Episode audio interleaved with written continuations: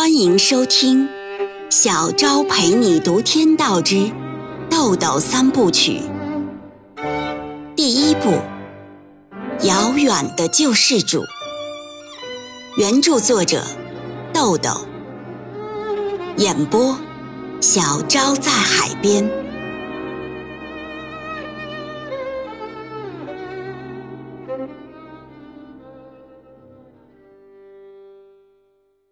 第六十三章，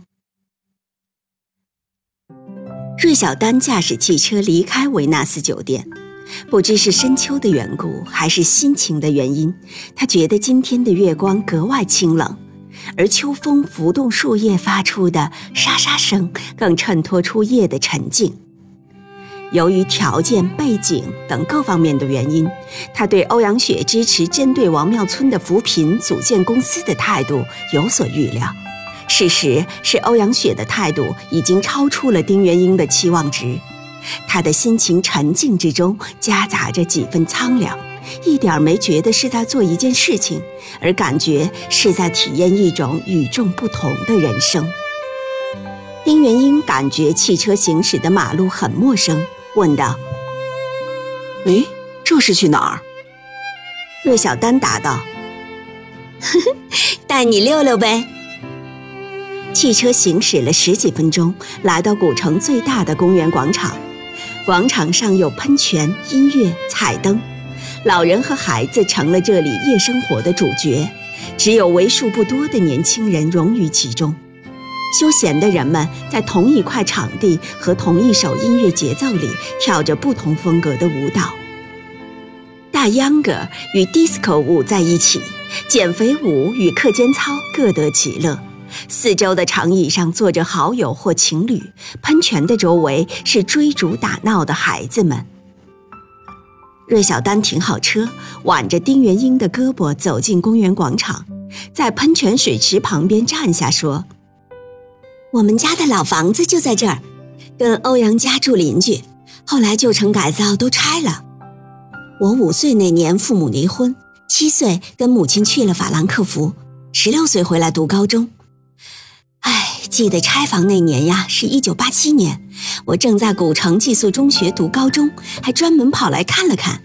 这里已经是一片废墟了。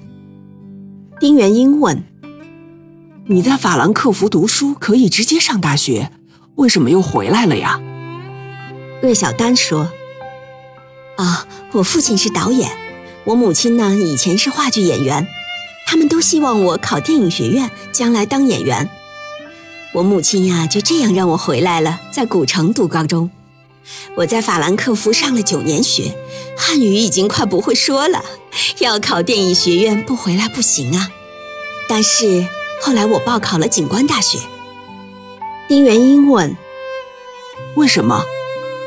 芮小丹说：“因为警察威风啊，当时我就向往那种感觉。”说话间，他发现旁边长椅上的两个人要离开，于是赶忙过去，及时站住了位子，然后招手让丁元英过来，两人就有个坐的地方了，非常惬意。芮小丹愉快地说：“哎，咱们等个节奏合适的曲子，看我给你露一手街舞。”丁元英笑着点点头，然后说：“呵呵，这边的事儿啊。”就差你这儿咬个牙印儿了。样品音箱必须在明年六月以前进入欧洲。如果你能趁探亲捎带着办这事儿，这是最简便、最省钱的方法。这就要求你呀，必须要在这个时间段请下来探亲假。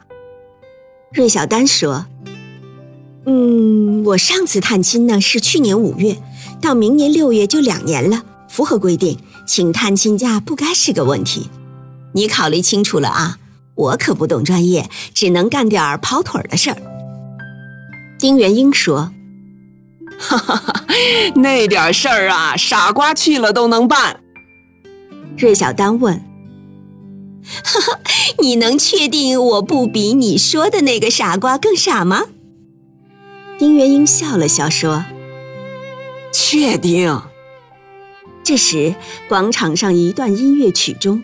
接着响起了一支快节奏的曲子，芮小丹冲着丁元英灿烂的一笑，起身加入了跳舞的人群。他随着动感的音乐节奏进入舞蹈状态。只见他错步、提肩、转体，步伐轻盈而富有弹性，动作随心所欲而又节奏鲜明，充满了青春的热烈和野性的美，蕴含着一种独特的魅力。忽然，一个年龄只有六七岁的小男孩跑到芮小丹面前，对着他跳起街舞。小男孩穿着一身跳街舞特有的服装，样子调皮而可爱，一招一式都全神投入。丁元英惊讶地看着，渐渐地看呆了。突然间，感觉生活是这么真实，这么美好，一种遥远而陌生的快乐在他心里悄然荡漾。然而，就在他忘我的沉浸在这种快乐的时候，长椅空着的一半坐上了一个姑娘。这姑娘一下子就和他挤到了一起，硬是在另一头挤出了一块地方，让她男朋友坐下。姑娘就背对着他与男朋友聊了起来。丁元英赶快站起来躲到一边。姑娘冲着他胜利而得意的一笑，他就这么轻而易举地被打败了。街舞跳完了，小男孩像个江湖侠客似的对芮小丹说：“嗯，还行。”挺像回事儿的，芮小丹笑着说：“哈哈，小兄弟，这话应该是我对你说呀。”小男孩眼睛一瞪说：“说我？我还没给你露绝的呢。”芮小丹亲昵地摸了摸小男孩的后脑勺，跟他招了招手再见，退出了跳舞区，走到丁元英跟前。刚才椅子被姑娘挤占的一幕，他已经看见了，就会心地笑了笑，挽着她朝停车的地方走去。走到汽车跟前，两人坐到车里，停车场的管理员马上过来收费。芮小丹付过钱，接过收据，就准备点火发动车，却被丁元英伸手阻止了。丁元英脸上呈现出一种少有的严肃神态。语调低沉而凝重地说：“小丹，我有几句不能跟你讲理，也无法给你解释所以然的话，希望你能听进去。关键一句啊，你应该辞职。请注意，是你应该，而不是我希望。只要你一分钟是警察，你这一分钟就必须要履行警察的天职，你就没有避险的权利。”但是国家机器不缺一个迟早要被淘汰的女刑警，而社会应该多一个有非常作为的人才。这不是通俗的英雄主义和通俗的平等意识可以理解的价值。芮小丹做了一个昏厥状，靠在座椅背上说：“啊，天哪！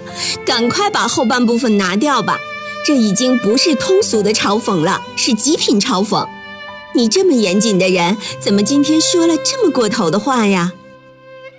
丁元英沉静地说：“啊，我再重申一遍，我不能跟你讲理，也无法给你解释所以然。佛家常说‘正道’这个词，却从来不告诉你正道后面是什么，因为欲说欲解都不能，因为条件的条件的条件，因为因果的因果的因果。”所以就有了如人饮水，冷暖自知。我说过，你不知道你，所以你是你。芮小丹说：“这就对了，我就应该是我。为什么你非得让我不是我呢？既然是我，知道了我就不是我，那就是不可知，不能知，那就别知了吧。”丁元英感慨地说。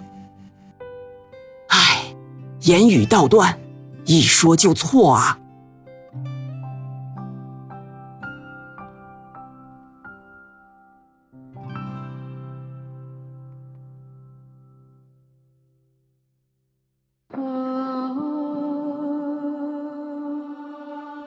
每晚八点，小昭陪你读《天道之豆豆三部曲》，每天更新一集。欢迎您的收听与订阅，我们不见不散哦。